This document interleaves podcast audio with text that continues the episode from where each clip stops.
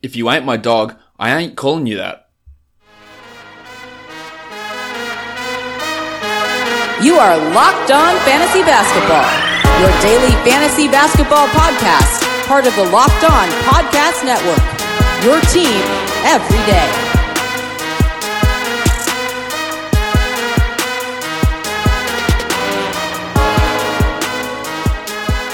Hello and welcome to the Locked On Fantasy Basketball podcast brought to you by Basketball Monster. My name is Josh Lloyd and I am the lead fantasy analyst at basketballmonster.com and you can find me on Twitter as always at redrock underscore bball. Today we are wrapping up Dynasty rookie ranks. Yesterday we went through the, uh, the top 20 of my rookie ranks from the 2019 NBA draft class. Today what we're doing, someone did request this. I thought not a bad idea to end the week on this show. Looking at the top 30 players from this year's draft class plus the 2018 draft draft class for dynasty value. Michael Bolton, Let's get to it, to it. Let's get to it indeed. But before I do get to it, just a quick note. Today is the last podcast of me recording in Australia. On the weekend, I am heading over to the States for the next month. During that time, because I'm going to be, some of it is going to be working because I'm going to be attending Las Vegas Summer League, but some of it is also going to be a vacation. So the podcast is not going to be coming five days a week over the month of July. For that first week, we're going to be hitting on free agency. I'll probably do two to three shows in that first week hitting on free agency. The next week will be focused mainly on Summer League when I'm there in Vegas talking about that. And then after that, when things in terms of free agency start dying down, we might get one, two shows a week. There might be a week even where I don't do any shows because again, I am going to be on vacation and then back in business full time back in August when I'm back in Australia. I don't know how the YouTube shows are going to look. Uh, it depends on how things work into, in the hotel room and uh, all the type of equipment I'm carrying over. Um, but there is going to be a reduction in shows over the next month as I will be traveling recording out of hotel rooms and again just trying to have a little bit of a break uh, as i uh, explore the united states. So i will be if you're in san francisco i will be there sunday. So i will see you guys. Maybe you'll see me around the city and then heading to vegas on the wednesday in preparation for summer league. And then uh, might as well tell you the rest of where i'm going. Going to new york after that going to montreal heading down to miami and ending my trip in new orleans. So that's going to be my month of july heading over to the united states. But let's talk about what we're here to talk about. Actually just one other thing I'm going to be recording some travel style vlogs. You've already seen a couple of those up on my YouTube channel. It's going to be documenting our trip over to the States as well. So there'll be some basketball talk in there, obviously, as we're talking about Vegas Summer League, but most of it's just going to be stuff that is not related to basketball. So if you want to see my trips and my travels and food and sites and that that we see over in those six US cities that we're, uh, that we're going to be seeing during our month in the United States, check out the YouTube channel and check out my travel videos as well. But let's talk Dynasty rookie ranks for these last two NBA draft classes. Let's start at number 30. I'm not going to go into huge amounts of detail on all these guys. You know most of these players. At number 30, it's the burner, Jalen Brunson of the Dallas Mavericks. There's so much talk about the Mavericks looking at a point guard. Kemba Walker's name came out. Patrick Beverley's name came out today. That Brunson isn't a guarantee to start next to Luka Doncic. He played pretty well next to Doncic at the end of last season. I think he's got solid. I've said this a million times, and some of it, I guess, is my bias because he's playing for the Mavericks as well. But there's a bit of JJ Barea about him. A guy who can have multiple top 150 seasons, even in a bench role, 22, 20 23 minute a night role. At some point, maybe it pushes to 26, 27, and he could even have a couple of years starting. Never going to be a really high upside type of a player, but a guy who absolutely shown he can stick in the NBA. At number 29, it's Landry Shamet.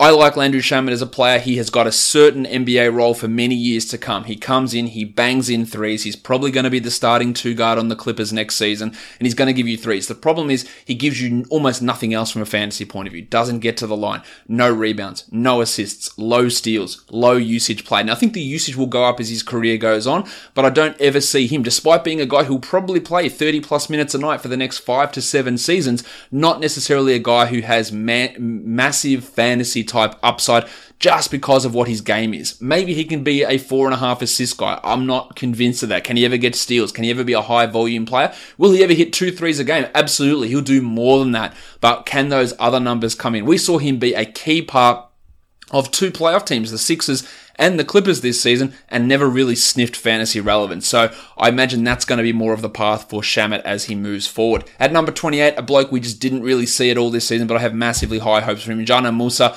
of the Brooklyn Nets. The Nets team could look completely different next season, but even if Kevin Durant signs, Kevin Durant's not going to be playing.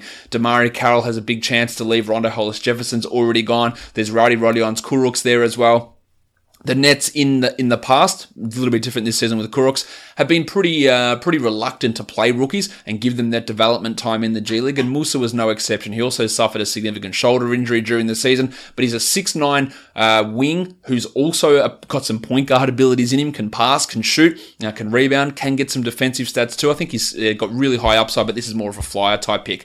At 27, and re-looking at these rankings, I'm not certain that Aaron Holiday at 27 probably is the right spot. I think he could be higher. I think he's going to be a 20 minute a night guy at least for the Pacers this season. They have no other point guards under contract at this point. That could all change by next week. But Holiday, a guy that showed himself much better than I anticipated last season in his rookie year. And this might be just a little bit low for him there at number 27. At number 26, Michael Porter Jr.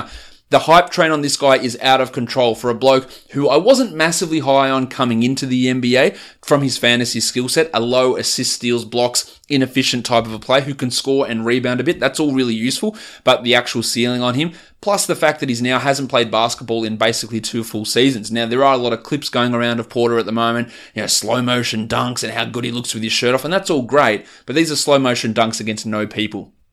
The Nuggets aren't going to be throwing him, him into a 30 minute role this season. There is zero chance of that.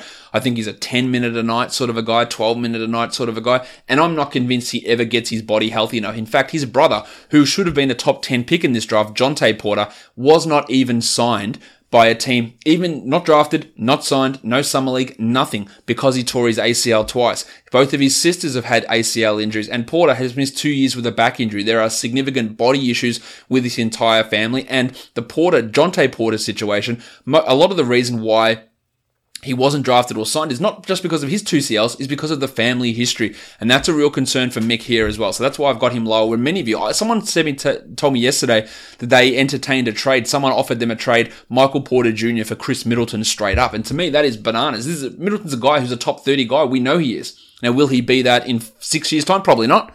Four years' time? Maybe. But will Porter ever actually play 30 minutes a night in the NBA? You'd have to put that chance at less than 50% at this point. So there is a big hype train on Porter.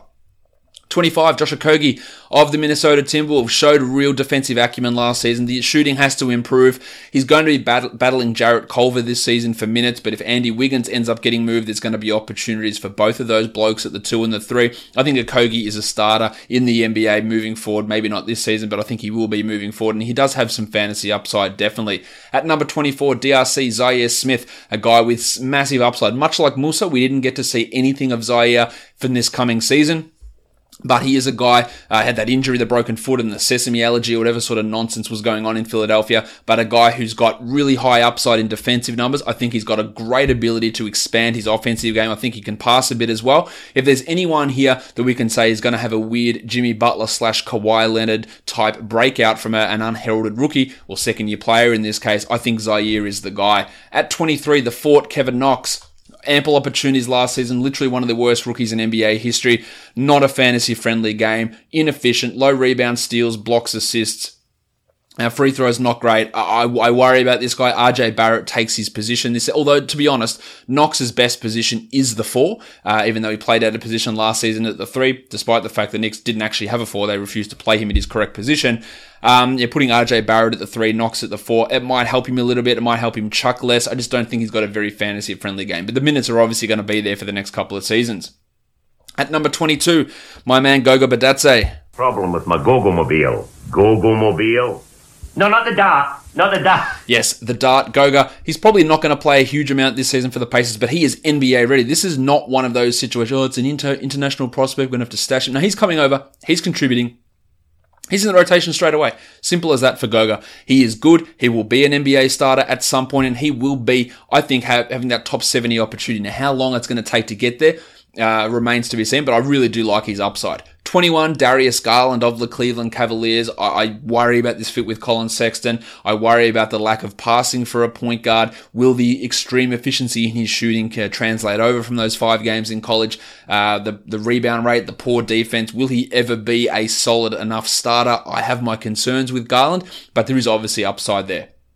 At number 20, another 2019 rookie, Jarrett Culver of the Minnesota Timberwolves. Talked about Okogie already. Culver's got the additional ability to distribute the ball and get assists, can be a rebounder as well. The shot is, is a worry, of course, with uh, the poor free throw shooting, the poor three point percentage as well. He's not going to have to carry as large a usage in Minnesota that he did with Texas Tech, but there are still some concerns there. So I've got him at number 20 in this combined dynasty class. At number 19, another 2019 guy, Coby White of the Bulls. Big opportunity for him with Kris Dunn seemingly out of favor in Chicago. He can assist, he can get steals, he can score, he can hit threes, he can hit free throws. Will he ever be an upper echelon point guard? I have significant doubts about that but I've got him here at number 19. Number 18, Miles Bridges, really came on at the end of the season, has that real triple one potential, along with pretty solid efficiency from both the field and from the line. The passing, I don't really ever think we'll get there with Bridges, but I think we're going to see a pretty large opportunity come his way in James Borrego's second season in Charlotte. Number 17, my other Nets man, Rowdy Rodions Kurucs. Um, started quite a number of games for the Nets. I will continue to maintain that this guy will have multiple top 100 NBA seasons. I don't exactly know how it's going to play out for him this season and with that Nets rotation. There are so many ups and downs, but a guy who can get steals and get blocks, who can score, who can rebound, who can hit threes, and I think can be generally pretty efficient. I really like Kurucs as a long term prospect. Number 16 is me being maybe a little bit stubborn. I've got uh, Mo Bamba. One, two, three, four, five. I don't really look. He was piss poor for most of last season, but a three point shooting, shot blocking big man is intriguing. He needs to step his ass up significantly from what we saw last season. The Nikola Vucevic situation obviously is uh, something looming over the Magic. Khem Birch, also restricted free agent, who, let's be honest, was significantly better than Bamba last season. But there's a chance that one or two of those guys have gone. Bamba has a year of experience in the NBA, recovers from that leg issue that is going to enable him to play a bigger role. I've still got some faith in him. It's not as high as what it was before, and he has dropped down significantly than when from where he would have been uh, at this time last year. At number 15, it's Brandon Clarke of the Memphis Grizzlies. You recall I had him really high in my dynasty ranks for this year. That just shows the the um, relative strength of this class versus last class. I really like Clarke. The age does play against him, but he could have multiple top 60 type seasons, I think, in the NBA. At number 14, RJ Barrett of the New York Knicks. You'll notice that Barrett is considerably lower than many people would have expected. I just worry about the lack of efficiency and defensive numbers from Barrett. I think he'll get multiple opportunities to score, much like his teammate Kevin Knox. But can he do more than that? Yes, he can pass, but he's very, very tunnel visioned. The assists don't necessarily feel like they'll always be that good in the NBA or as good as they were in college. So I'm not as high on Barrett as other people. And to me, my surprise, I even had the Padawan Collin Sexton ahead of Barrett because Sexton showed that he could be a scorer.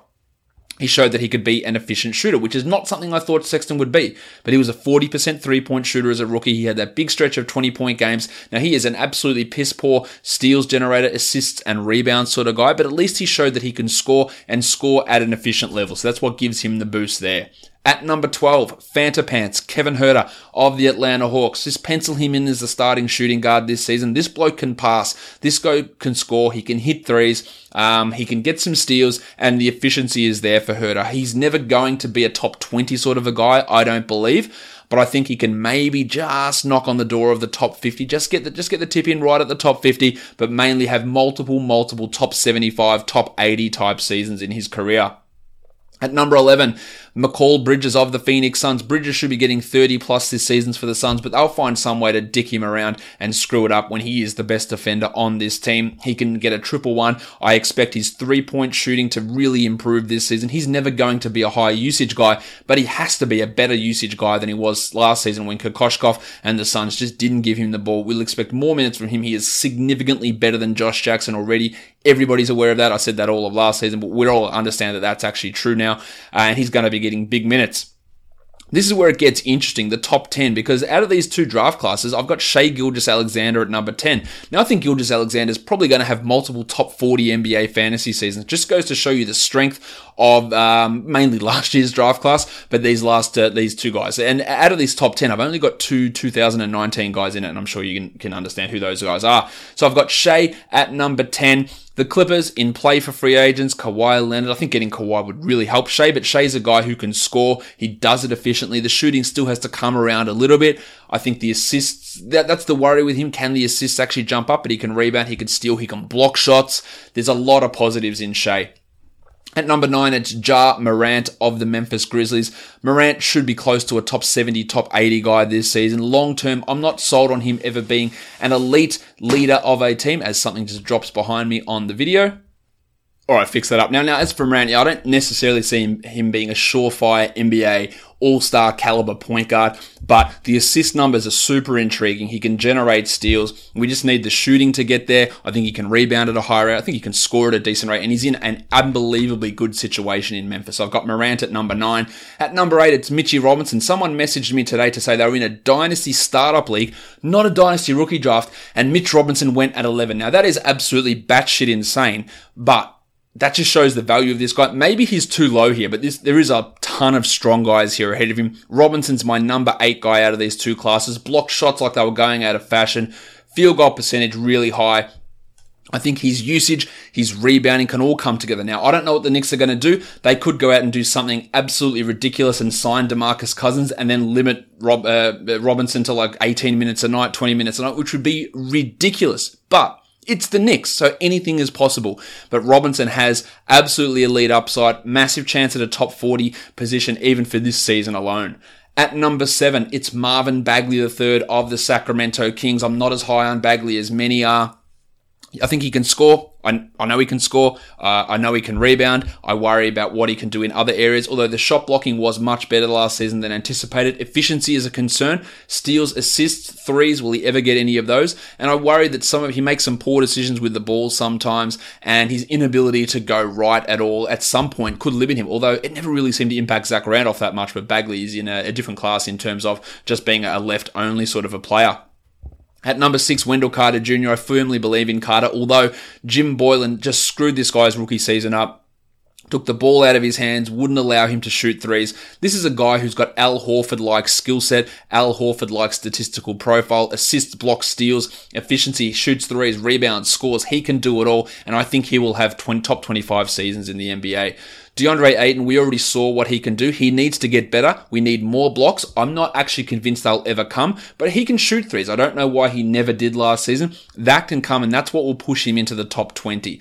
At number four, it's Triple J, Jaren Jackson Jr. of the Memphis Grizzlies. This is a guy that can do it all as well. Massive shot blocking, hitting threes, scoring, can generate steals, a better passer than you might anticipate. Same with Ayton as well. Uh, hits his free throws at a really high rate. Um, I got a long way to go because he got into a lot of foul trouble. We saw the tantalizing upside from Jackson last season. At number three, it's Trae Young, who was absolutely lights out to end last season, and I think he's going to be probably a second round draft pick in fantasy leagues this season, maybe maybe third if you're lucky. If he's in the third, I'd be snapping it up.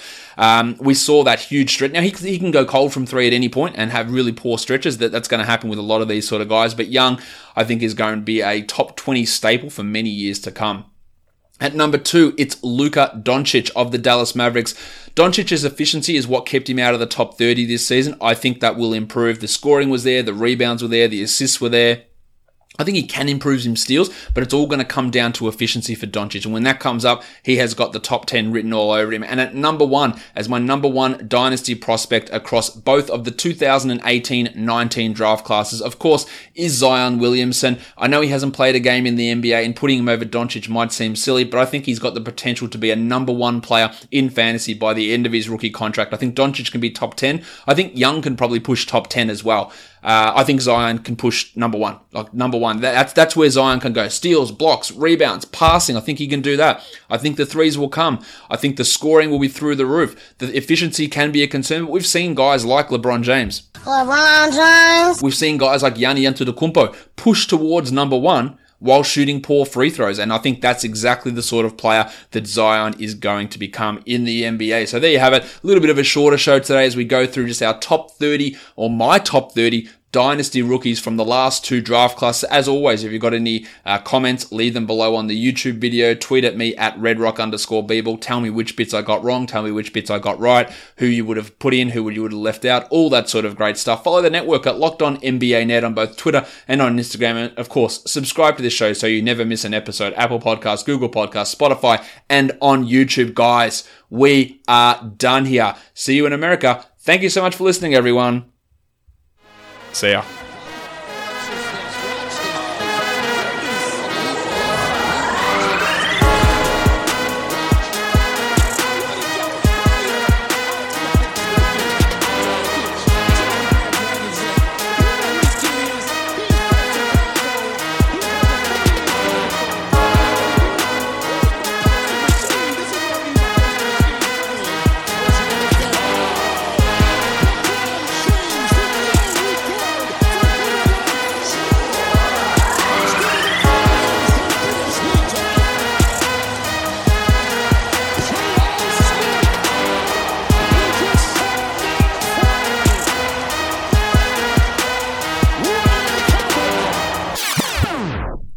Antonio Blakeney.